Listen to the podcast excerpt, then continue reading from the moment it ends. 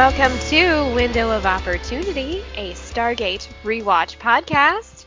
I'm Carrie, I'm Rachel. and today we're talking about Stargate SG-1 Season 4, Episode 11, Point of No Return. Hey, this one was so cute. I know. It is one of the ones where I didn't really remember it until like I started watching it and I was like, "Oh, right." this This one. Yes. Yes. Martin, who just. I mean, R.I.P. Willie Garson. He was amazing. And I know he has passed away. yeah, recently. Aw. Oh. Like last, oh. early, Oh, earlier that's right. this year or late last year, I think. That's right. Yeah. I did know that and I Mhm. forgot. Because Yeah. I am not a consistent Sex in the City watcher to be up Yeah. on all of those things. Oh, I'm familiar with him from this and White Collar. I Oh, yeah, that's Sex right. He was I was trying to remember. I was trying to remember where else he was from. And I, Another course, didn't look conspiracy theory nut. Oh my god. hey. He seems to be good at those. He does. Yes. Hmm. Yeah. This episode very, very much made me miss having those sticky stars Oh. on your ceiling. Yeah. His are on his wall, but it very Yeah. much made me miss those. Yeah. Yeah. Everybody had those. Oh yes. Everybody did. Yes. Yep. Yes. Yep.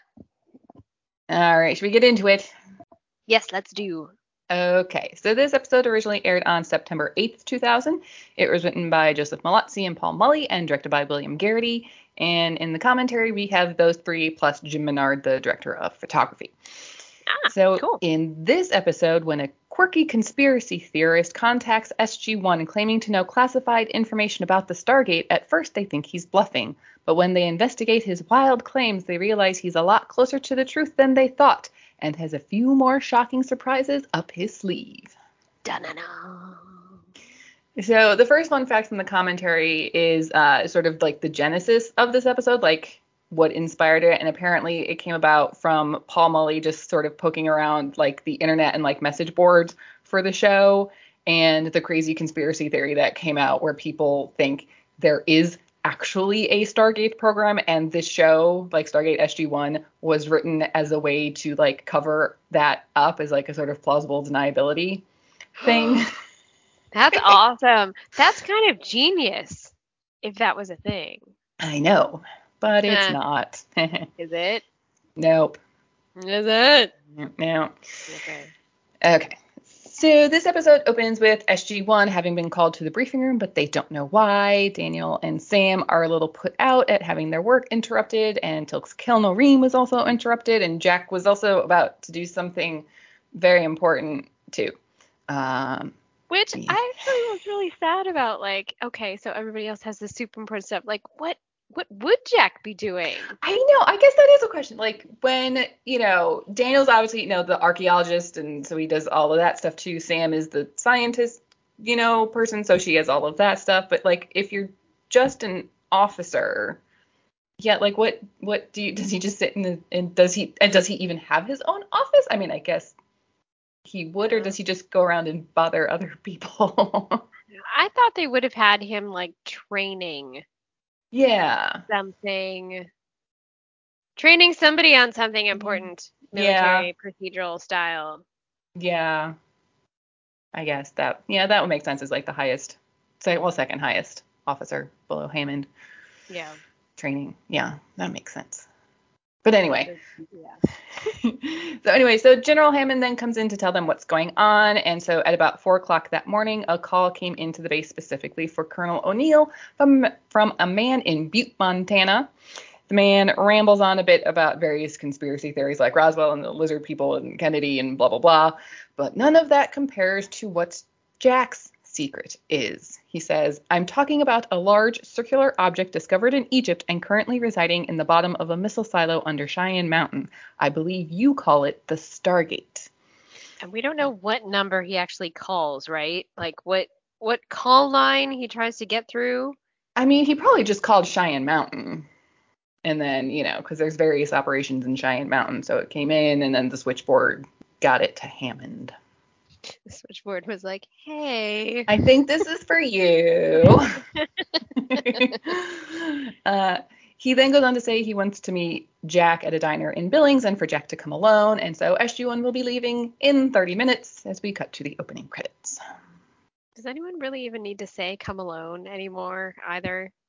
It's I like- mean, they because do. they never do. I know. It's like nobody comes alone. Are you kidding? Like Nobody nobody comes alone. It's like duh. Um.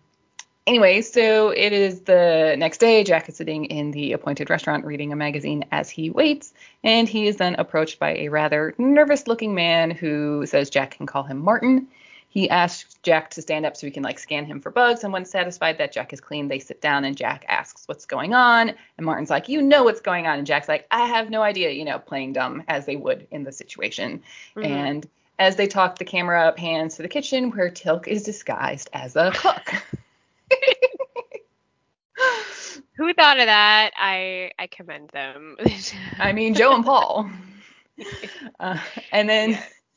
so uh, Teal'c turns that like order holder thing. I don't even I don't even know what that's called. You know, where the waitress like sticks the tickets for the order, and we see that there's like a little pinhole camera that's now aimed at Jack and Martin.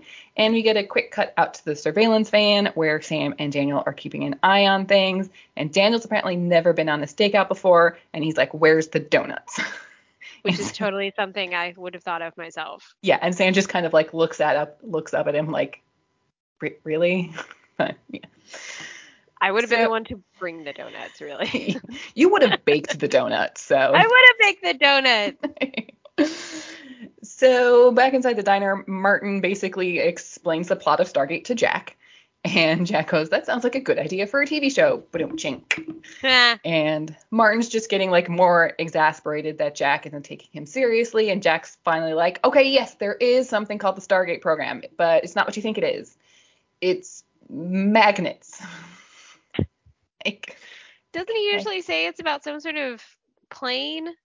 Yeah, I was wondering why they didn't go with like the cover story from like Secrets because if there's stuff getting out there, at least keep the cover consistent. Yeah. And, and I realized, you know, that guy was a journalist, so it was probably needed a more believable cover story. But again, why not? Yeah, why not just stick with the like super secret plane sh- space shuttle thing? I was, yeah, Yeah. I was a little Yeah. confused about that too. Yeah. But so the reason Martin like called Jack is because Martin needs his help because he's come to realize that he doesn't belong on Earth and like he's not just like interested in outer space. He's from outer space. Which he says it in such a way that it's what I really love about how he plays his characters. Like, yes, he's spouting all these like crazy, crazy conspiracy theory type stuff, but he says it in such a genuine way Yes. that makes him not seem nutty, where he's just like, I'm from there. You have to help me. Yeah, he's so he's so like earnest and like he believes it so much yeah. that yeah, it's good. It's good. Yeah. I love it. So out in the surveillance van, Sam's got his info. His full name's Martin Lloyd, and they also pull up information from when he was arrested pro- protesting outside a TV station and the subliminal messages in their advertising.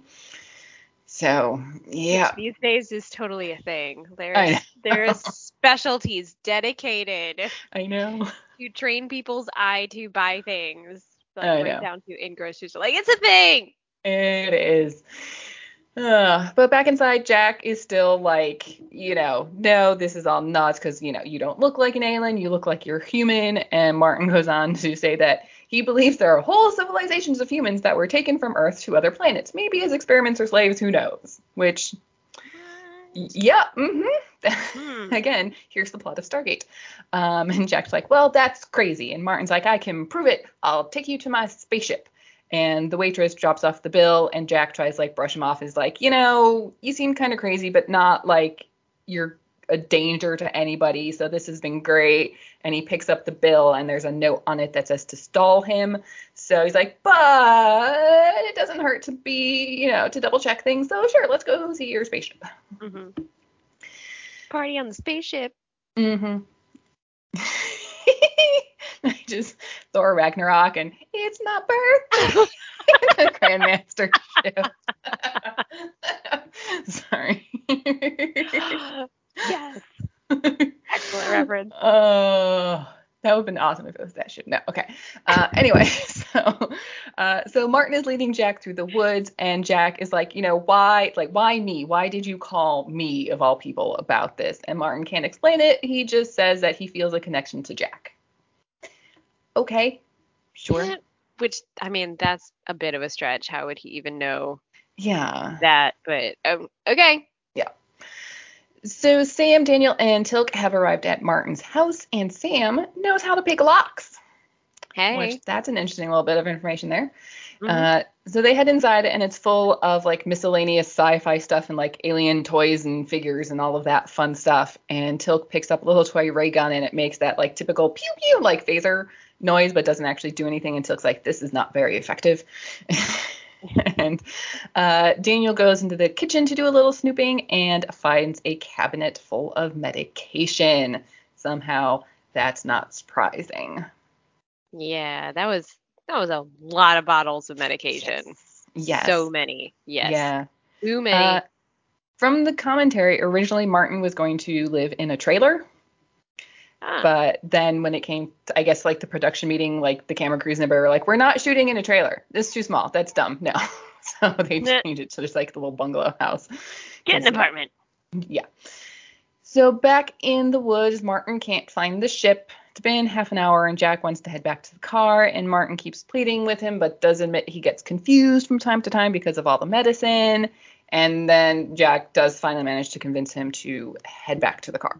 Back at the house, Daniel has found Martin's diary, which says April 12th, someone has gone through my garbage. Suspect CIA must take precautions. May 2nd, comb missing. Suspect CIA has stolen it to acquire genetic identification. June 26th, comb found behind dresser. Disposed of it in case of tampering. Bought new comb, 39 cents at Shop Mart. Okay. Yep. Mm-hmm. My my diary is about that fascinating. Yeah. Mm-hmm. Uh, so Daniel's ready to just like write him off as someone who's like paranoid delusions and stuff. And Sam continues walking around and stops to look at a statue that just so happens to have a little tiny camera in it. And But she also goes by another um I loved the nod to when she finds the alien figurine that looks suspiciously like Thor. yeah, yeah. And, def- and I had wondered if that was like a, but it wasn't exact. It looked like it was maybe like a previous version or like an evolution of what they were going to look like or something that they had just held on Mhm. to. Oh, they didn't talk about that. They didn't mention that. If that It was looked like, it a kind of had a different nose. Yeah. yeah, that like the head shape was in general a little different, but it was yeah, very generally Asgard shaped. Yeah. Little thing. Yeah. Um, so we switch over to that surveillance team in like sort of an empty warehouse except for like all their monitoring equipment and the camera. There's apparently several cameras throughout the house, and one of them at least has thermal imaging, and they activate it, and they can see the symbiote inside Teal'c. Oh man. So now, who are these guys? What are they doing? What do they know? What do they not know? What do they? Why Yeah, are they not surprised by finding aliens? I know. It's like, Mhm. hmm, very Mm. strange. Yes. Yeah. So back at the SGC, Dr. Fraiser has the report from Mon- from a Montana lab on the sort of like initial findings of the analysis they did on the medications in Martin's house, and they do appear to have been tampered with, as there were several unidentifiable chemicals found within the medications. So. Which is really interesting that they performed tests on the medication, right? Because usually you would just kind of log the labels and be like, oh, well, he's taking blah, blah, blah, blah, and blah, blah, blah. Yeah. But like, I thought it was a really interesting concept that they actually took the medication itself and did tests on it. Yeah, I wonder if it's because while because Martin is scarily close to the truth. So if they took it just to see, you know, what's in there to make sure it is all above board or something. Yeah, I'm not sure Yeah. why. No. Yeah. Mm. Hmm. We then cut to Sam and Daniel in the office of the psychiatrist who prescribed the medications. This is Dr. Tanner. he starts by reminding them about like doctor patient confidentiality and that he probably won't be able to tell them much. And they're like, well, it's about Martin Lloyd. He's like, oh, okay. Like he kind of already has the feeling that he knows where this conversation is going to go, which is interesting. And Sam then tells him it's like a matter of national security, so there is no privilege. And Dr. Tanner finds that hard to believe. And uh, we see Daniel sitting in like the pose of the thinker while there's a statue of the thinker on the desk in front of him. And the lighting on him was just so. Yes. yes. I noticed that too. It's very strategically lit to make him look pretty in his thinking pose. Yes. And according to the commentary, that was Michael's idea to do that. Like he wasn't oh. directed to do that. Like the like the little statue was on the desk, but it was like facing towards him, so he like turned it around and then just did that. So it's funny. What, would you like to know some fun facts about the Thinker? I would. Okay. Uh, do you know who made the Thinker? No, I don't remember that at all. Uh, Auguste Rodin. Ah. Uh, so it was commissioned in 1880 by the Directorate of Fine Arts in France to be part of a large doorway ornamentation that was to be called the Gates of Hell as the entrance to a planned decorative arts museum. Uh, the museum, however, was never built, but oh. uh, like there, there, he did actually complete the full Gates of Hell doorway thing, which uh, he based on the Divine Comedy. Hmm, so okay. you know that kind of thing. Um, he apparently worked out of a hotel when he was doing the sculpture, and it was eventually turned into the Rodin Museum, where you can see a cast of the Gates of Hell. And what year? the 1880. Okay, keep going. So the Thinker was sort of the large centerpiece of the Gates of Hell, and it was actually originally called the Poet. Oh. So um, we don't really have details specifically about like sort of about that specific figure really and some people think that it was possibly like supposed to represent Dante like the author of the divine mm-hmm. comedy as you know because he's the poet um, but then there are other people are like no it can't be him because the statue's naked it's like that doesn't have to anything to do it's a, it's art like whatever yeah. um but anyway, um, so it was first referred to as the Thinker by foundry workers who thought it was similar to a statue of Lorenzo de' Medici done by Michelangelo that was called Il Pensieroso, which is the Thinker in Italian. It is just over six feet tall and was designed to be seen from below, as it is like the central figure over the doorway. So, like as you were walking through the door, you would look up at it. Um, Rodin then decided to treat the thinker as like an independent piece and sort of work on it more as its own thing. Like if you if you look at castings of like the full doorway, it is slightly different from you know the the one you think of that's like in the Rodin Museum and everything. Um, but there are apparently 27 full-size castings around the world, like official castings that like Rodin made of this oh, statue. Wow.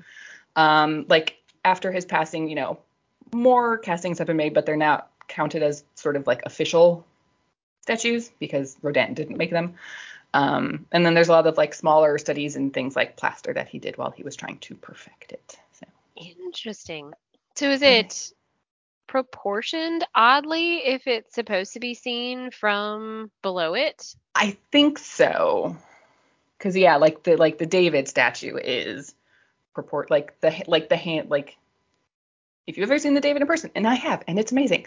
Um, like the hands are kind of too big if you're looking at it uh, from yeah, like straight on, kind of. Because the, the, head was unusually large for that reason. Yeah, because uh, like the David was supposed to be like way up at like the top of the Duomo in Florence, like several hundred feet up, like on the outside of the church. So that you know, very far distance away for that. But mm-hmm. yes. Which so. is amazing when artists can do that with with perspective and thing of of crafting yeah. things so that you see it correctly from a you know an odd an odd angle and yeah awesome yes very cool so okay so that's the thinker hey well now i'm going to pose like that a lot more often with confidence of knowing what i'm doing okay um, so Dr. Tanner goes on to say, um, sort of going back to the, you know, why like why he finds it hard to believe that Martin would be involved in any kind of national security type situation. And so Dr. Tanner says, let's put it this way people like Martin sometimes compensate for their feelings of insignificance by creating elaborate fantasies in which they are the center and focus of all the attention. These people are usually harmless, although they may try and draw others into their illusions. That's what's happened here. So, like, which which way are you leaning at this point of like what's happening in this episode? Well, because Sam gives a really interesting look in response to this comment like she's considering like oh i agree with you but i it, it's like it, it kind of relates to my memo for today of like this dude has an entire cabinet of mystery medications and the the the therapist is very cagey and is like oh don't mind him he's crazy you know? So like, yeah so I was very much, if I hadn't remembered it, and this is one of the few that I actually did, I would have definitely been like, you're suspicious. Okay. and I would have been on the side of Martin. Okay. So we then cut over to Jack and Teal'c in a motel room where Teal'c is greatly enjoying the vibrating bed. he was outright smiling. he, the grin on his face is just so big. And I love that like it just it starts with like it, the shot starts with like Jack sitting on the edge of the bed watching the TV, and you just see Teal'c's hand like come into frame, like "Give me more quarters," and yeah. Jack's like "Reef pocket, here's here you go."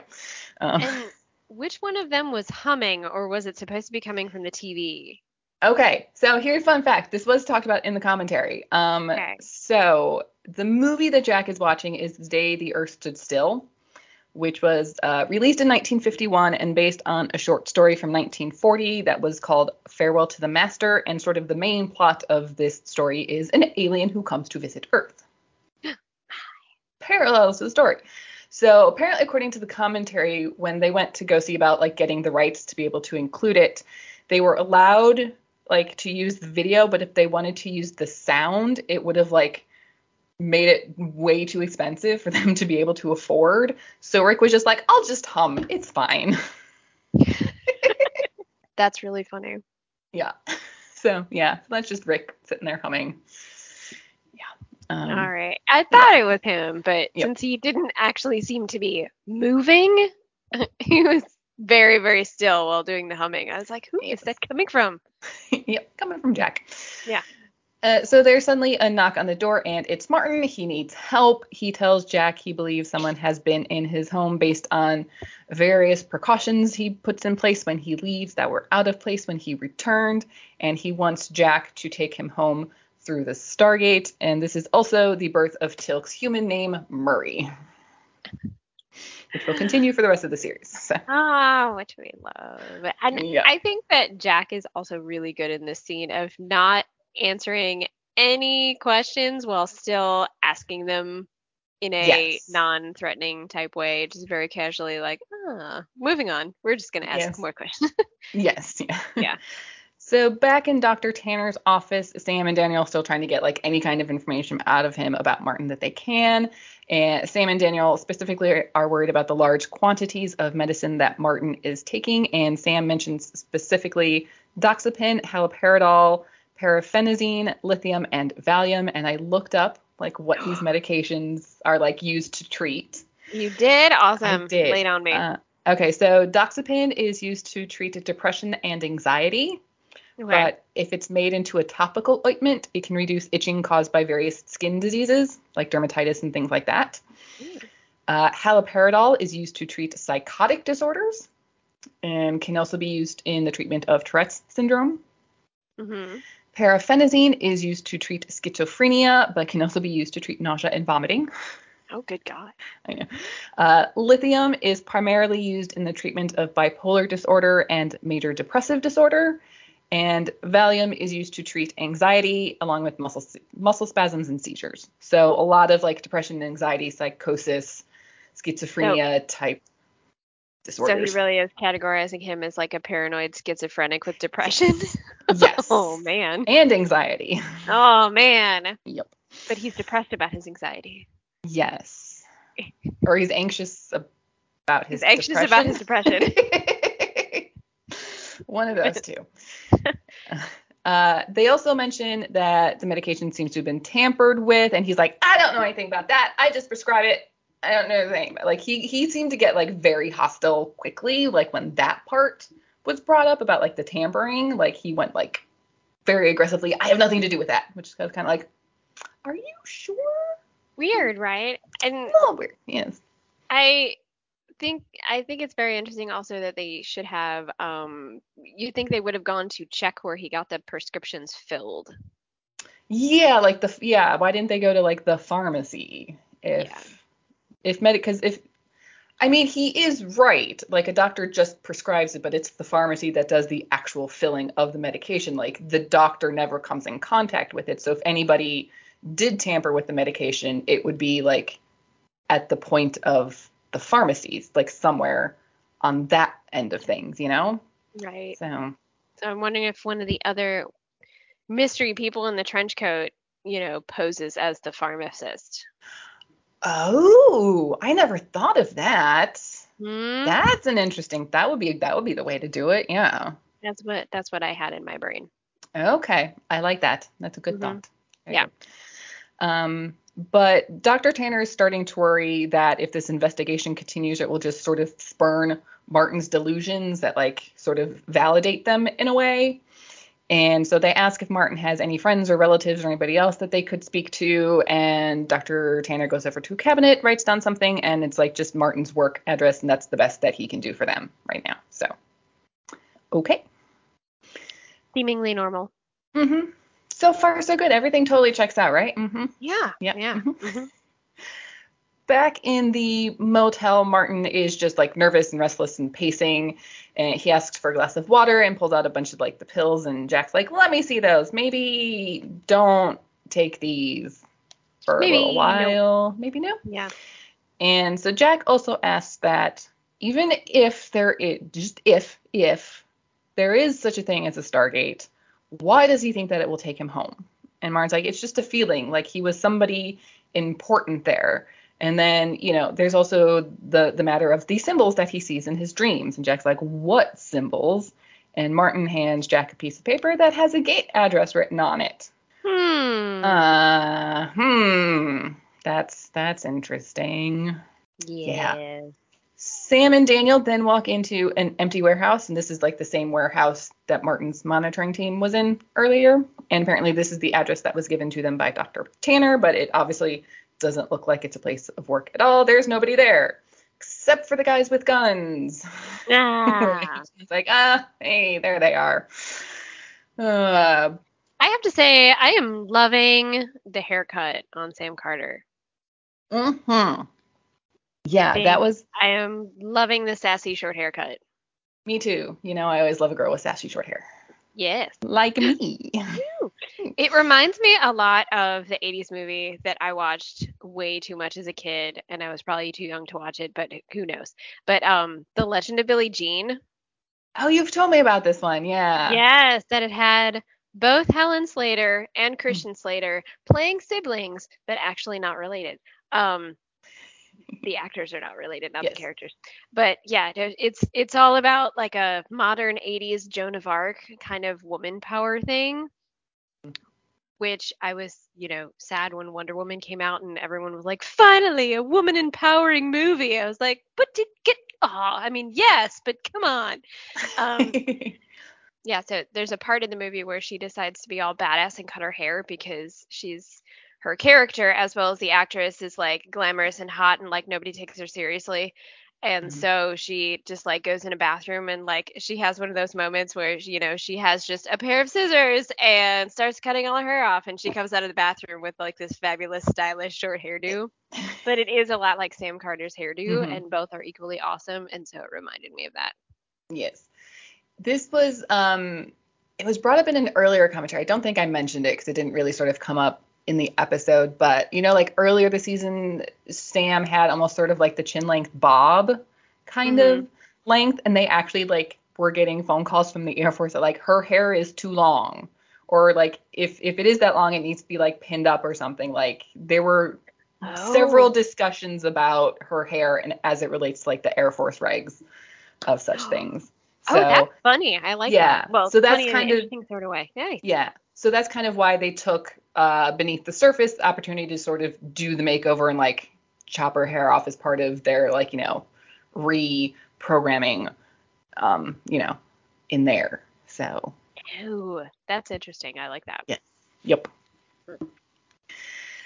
So back at the motel, Jack can't get a hold of Sam, and Martin's still just a nervous wreck, and like nothing is awesome. Everything's like stressful and like tense and yeah, uh, at this point. And Jack asks him again about the symbols and where he saw them, and Martin can't really explain. He just gets these visions, and he thinks they might come from his implant. You know, the one from them in his brain.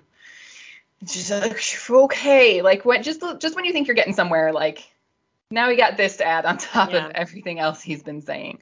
So Jack's like, I'm gonna go actually look for Sam and Daniel, and like hands like the bottle of pills to Teal'c, and he takes off.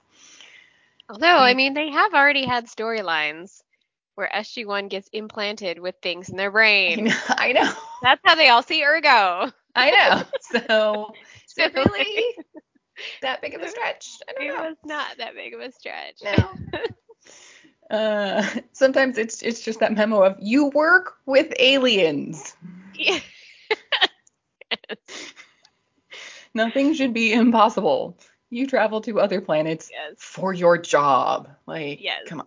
Um, Yeah, that is still funny when they have this kind of stuff, and SG1 is like, "You're crazy pants. That's not real." Think about what you do for your job. One of your best friends is an alien with an alien in his stomach. Come on. Yeah. Ugh. Anyway, uh, so we cut to Sam and Daniel, who are zip tied to chairs as they get interrogated, and there's a bit of a back and forth, like, "Who are you?" And they're like, "No, who are you?" They're like, "We're the guys with guns, so you're gonna answer our questions." Um, they do finally, you know, I'm Daniel. This is Sam. We're with the Air Force, and they ask what Sam and Daniel know about Martin Lloyd, and they're like, "Never heard of him." And they're like, "But you were in his house." No, we weren't. So Sam's like, "Are you CIA, NID?" And again, the guy just asks what they know about Martin Lloyd. So Jack shows up to Dr. Tanner's office, but it is now empty. Mm. So that's interesting. Wait, which? Why? Yeah. Why Like, not just- just, why not just leave and never come back? Why do you need to clean it out I know. mysteriously? Like, why do you need to take your desk with you? I don't.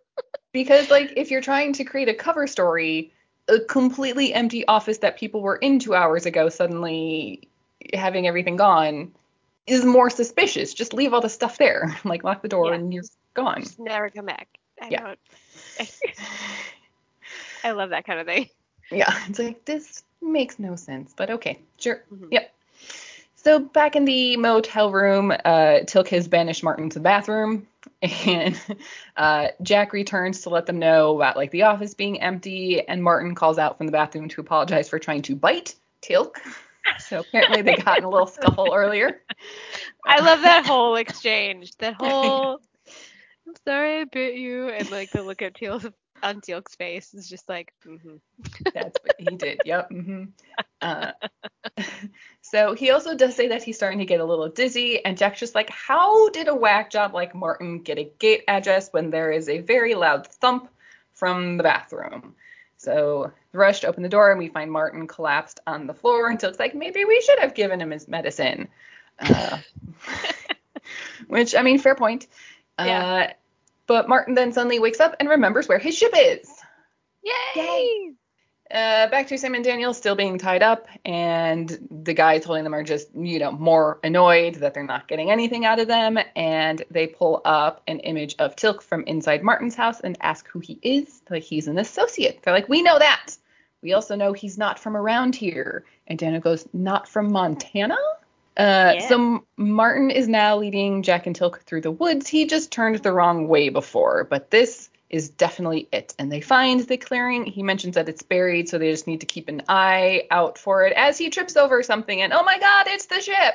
Yay! He's And I just lo- not crazy. Not. And I just, I love the like single blade of grass on top of his head. yes, you noticed that too. yes. Which was just like an accident. Like one of like one of the first takes when he like fell down and got up, it would just happen to be there, and they liked it so much they tried to make sure it was there for like all the rest of the takes because Oh, it was yeah. just so weird and funny. It was. Yeah. Yes. Uh, so we cut to some time later, and the area is now swarming with various military personnel. And one of the soldiers confirms that the material the ship is made of is not from Earth, Earth, not from Earth. And they've also used sonar to map the general size and shape of the ship. Ooh. Did you, Rachel? Hmm? Did you did you know that sonar is an acronym? Yes, I did. But if you are then going to ask me what it stands for, I got nothing. Well, it stands for Sound Navigation and Ranging. Uh, and so sonar works by sending out an acoustic signal of some kind, which then, once that signal bounces off of something, it comes back like the sort of echo of that comes back, and that is how they, you know, map the shape of things with sonar. oh, nice. So the shape of the ship is like I don't know, it's kind of a standard alien ship, like it's kind of a very fat T shape with like the wings across the back being like the top of the T and then the sort of cockpit coming out from the front. So Mhm. like Yeah. okay. hmm Yeah. Uh, Martin insists that it's too small to be his ship, and Teal'c suggests it could maybe be an escape pod. Yes, that's it. There must have been a malfunction, and they escaped the ship. I'm sorry, they. There's more of you, and the the tech that had done the sonar is like, well, there can't be too many more because the, the escape pod's not that big. And so Martin's like, maybe I was being watched, but not by the government, but by the others. Mm-hmm. And then Teal'c's like, and maybe those others are who took Sam and Daniel. Maybe. which I like I like very good theories. I know, I like how this is a good kind of logical progression of like, oh, wait a minute, maybe that's who's been watching me the Mm. whole time. Yep. Yep. Uh, back in the warehouse, Sam and Daniel are still playing dumb, sort of, with these guys, like just not telling them anything. Uh, they tell them that Teal'c's job is as a speechwriter, which is cool. Uh, the guy, I did. I love that line. Speechwriter? speechwriter. Yeah. Um, I saw some things online that people, like fans, were positing that they sort of came up with like speechwriter because Teal'c speaks quite formally compared to, you know, other Earth people. So possibly Oh. that's I where thought it was Sam got just- the for that. I thought it was just a nod to the fact that he never actually speaks. Oh, could be that too. So yeah. he is going to be the one that talks the most Yes. his job. Yeah. Yeah. Okay. Uh, one of the guys brings up the thermal image of Teal'c with the symbiote, and Daniel's like, oh, "That's very good. Did you draw that yourself? It looks like it. Is that is it a duck?" yeah. uh, and the guy is just like, oh, like grabs the laptop and they storm off, leaving Sam and Daniel sitting there, still tied up in the large empty room. Although once we find out who they are at the end of the episode and learn that like they were at war with the Goa'uld, you'd think they would have been a lot more aggressive in finding out what Teal'c was doing there because then they would know what symbiotes look like Yeah, and possibly Jaffa. possibly. Yeah. Mm-hmm. So I I was kind of surprised that they were still being kind of like cagey instead of being like, no, no, what what is he doing here? like, Yeah. Yeah. like is he after us? oh, that's a yeah. That's a good thing. Hmm. Interesting. Yeah. Which brings up the question though that I had sort of at the end, but maybe we can bring it up here. Like, how long have like Martin and his friends been on Earth? I wondered that too. because I saw some people mentioning because like it, going back a couple scenes like the like the gate address that's written on the slip of paper that Martin gives to Jack is the Earth point of origin, which he would only have seen if he had seen the Earth Stargate, but it's been you know buried you know or like in storage or in the SGC since like the 1940s. So where would he have seen the Earth Stargate?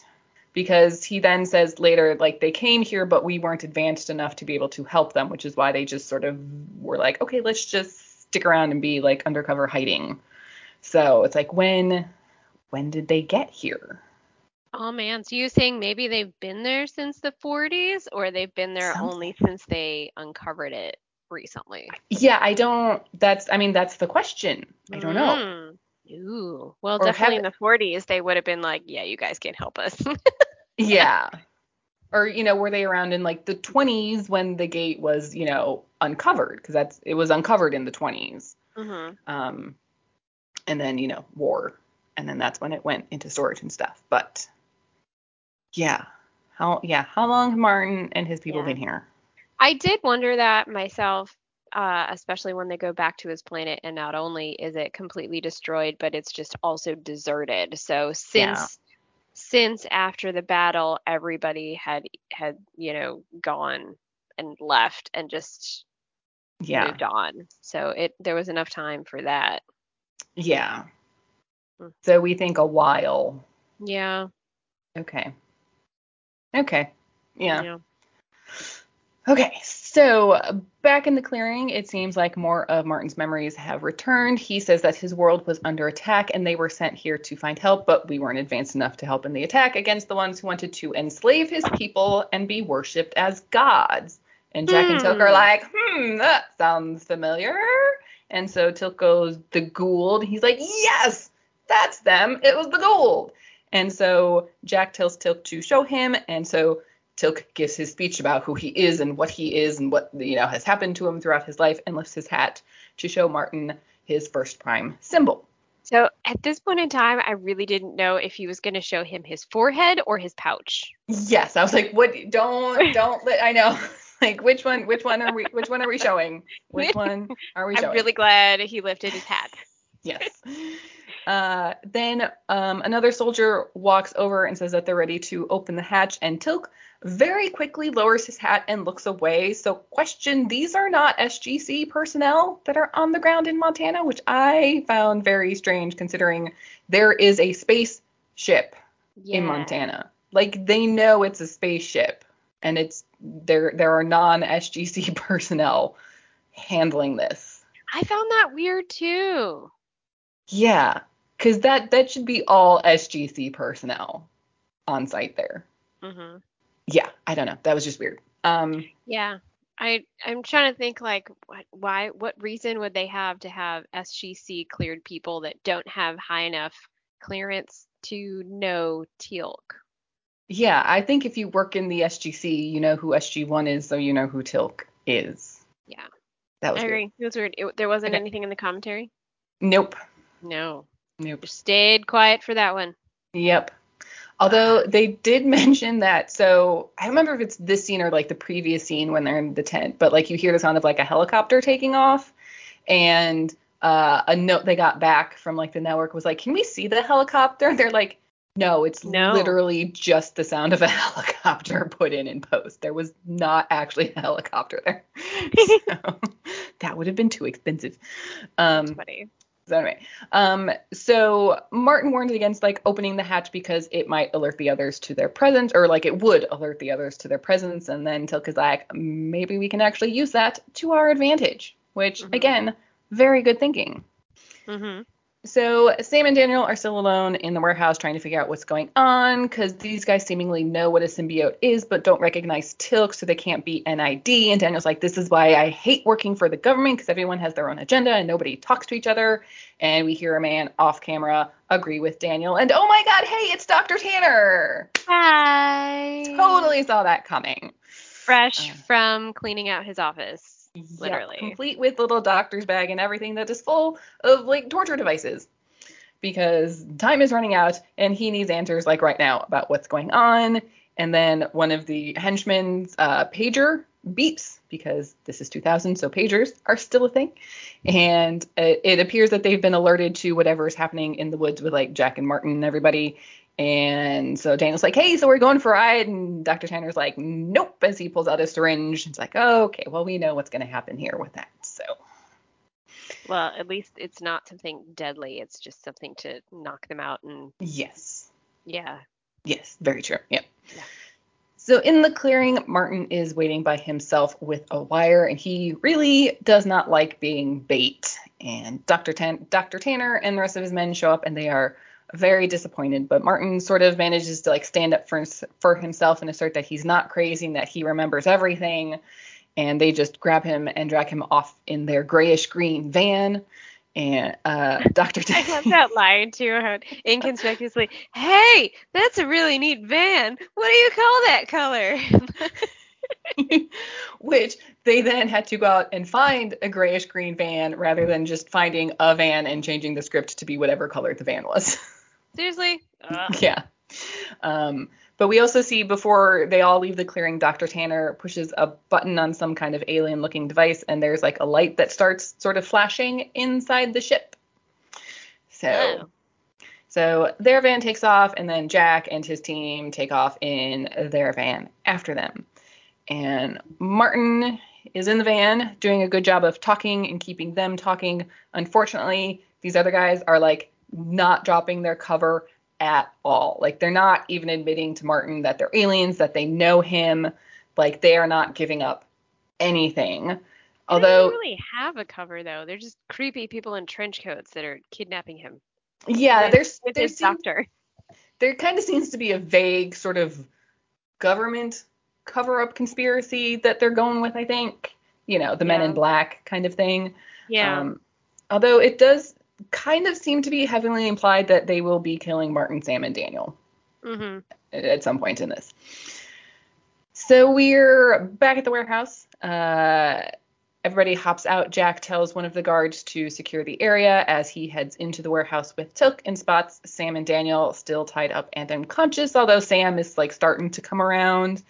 And this is interesting. Apparently, this little like exchange where Jack goes, Carter, you okay? And she's like, Sir, as she's coming out of, you know, whatever sedative they gave her. And Daniel is still unconscious. But apparently, that little exchange was enough for some fans to be like, Jack cares more about Sam than he does about Daniel. It's like, no, Daniel is still unconscious and can't answer the Daniel, are you okay question because and they were just like it's not that serious it's just like sam is the one who's awake like that's it that is all it is Funny. but it's sort of you know post divide and conquer all the you know the sam jack stuff that Yeah. you know went along Yeah. with that and i was just like oh really i like like wow okay That's funny. Yep. Um, so also inside the warehouse is the van that Martin was in, and so Teal'c heads over there, uh, opens the back, finds him tied up and gagged with like duct tape, gets him out of all that, but there is like no sign of anybody else. So, but Martin's like, hey, don't worry, because I grabbed this like remote thing that Dr. Tanner had. It's basically like a little computer. It's got a bunch of functions on it, and he pushes the button and it starts like beeping. And he's like, oh crap, it's counting down. We got to get out of here before it blows. So uh, they run in slow mo out of the building, or well, the bot, the stunt doubles run in slow mo out of the building. I Uh, loved this. I. Uh, and like jump to the ground because the like the door they came in was like up on like a loading dock, so they like jump off the loading dock and like you know duck and cover and roll and cover their heads. And Jack yells, "Hey, you know, everybody get out of here!" and blah blah. And it's like ah, and then no, nothing happens. No explosion. Martin's like, I was sure this was counting down to something as the ship in the clearing blows up. Yeah. So Which I I would have loved to see that moment when they like immediately got the call of like I don't know what happened the ship blew up and they all looked at each other like oh uh, yeah. but there was none of that. Nope. We then just cut to the SGC at some point later, and Martin is there in fatigues, and the gate is dialing the address Martin gave them. And it is an active gate, so they send a MALP through. And as they're like waiting there, Martin remembers everything now. There was no malfunction on the ship, they're deserters. They were losing the war, so they just left. Martin had a change of heart and wanted to go back, but the others didn't, so they started drugging him to make him forget. And Martin does also insist that they're not bad guys, they're just afraid. Mhm. It's kind of like, oh, again, he's just so earnest. And it just it Yeah. works. It works. Yeah. I I did really like that you see that the SGC finally is like, okay, you're the real deal. This is something Mhm. I, we're gonna we're gonna work with you on this instead of still maintaining. I don't know, you're kind of crazy pants. I know you've just shown me a literal spaceship, but eh. Yep. yeah, yeah, I did I did like that too. Yeah. Yeah. Uh, so up in the control room, they're getting telemetry from the MALP, and there's kind of looks exchanged between like uh, Sam and Daniel and General Hammond of like, oh, uh, something's not great. So Daniel heads down to the gate room to tell them that they're clear to go, but they're not gonna like it. So Martin, Jack, and Teal'c head up, and once they step through onto the other side, it's just ruins. So yeah. if they had gone home, they would be dead. So now what? Now they go home. Aw. The end. And I know, I mean, for TV and the scene purposes, it was just supposed to take place like around the gate. But if I was somebody that was going through the Stargate to go home, I would have like darted for my house or, you know, something uh, like I would not have just like stayed there and looked around and been like, it's all gone. And then, but, you know, TV. Yeah, yeah, But yeah, I definitely would have made like a beeline for my house. yep. Um, okay, so what was your memo for this week again? I know we talked about it briefly, but what what, what was it? Uh, my memo for this week was definitely assume the doctor is in on it if you have a cabinet full of mystery drugs. And the doctor's like, don't mind him, he's crazy. Oh, very nice. Okay.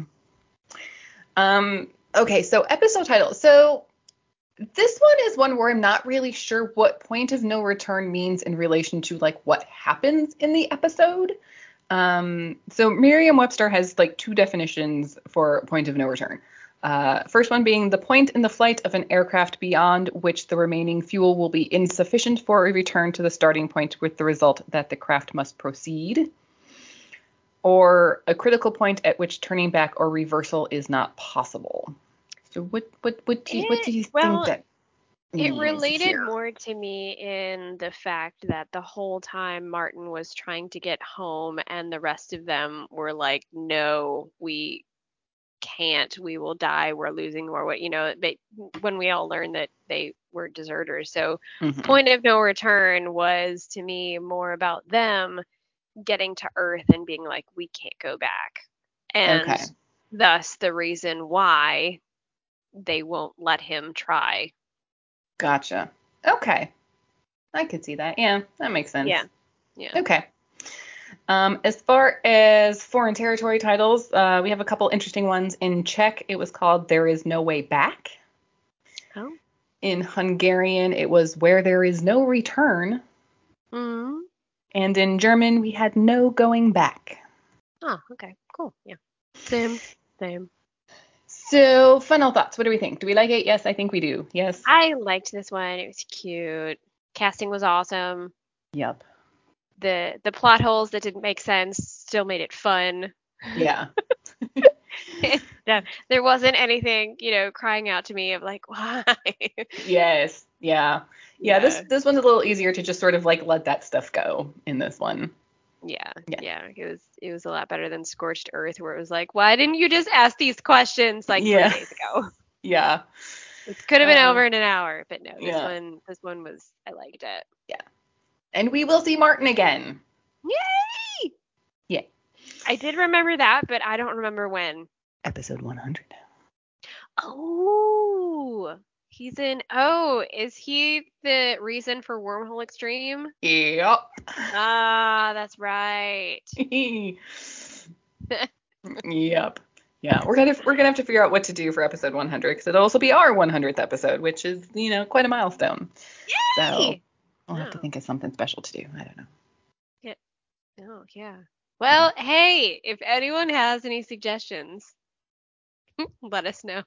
I think we should just like get drunk and do it commentary style and just like party it up. party it up in our in our houses in our little rooms by ourselves. That could be fun. Play a drinking game with it. Ooh, I'm sure there's one out there. I gotta, I'll have to look that up. Is there a Wormhole X-Treme drinking game? I'm sure somebody like has it. it. If anybody Yeah. out there is aware of any Wormhole X-Treme drinking games, please let us know. Which you can do by finding us on Twitter at SG underscore rewatch or sending us an email at woo, that's W-O-O-S-G rewatch at gmail.com. Thank you everybody for listening. Don't forget to rate and review us, please. And we will see you next time for Tangent. Bye. Bye.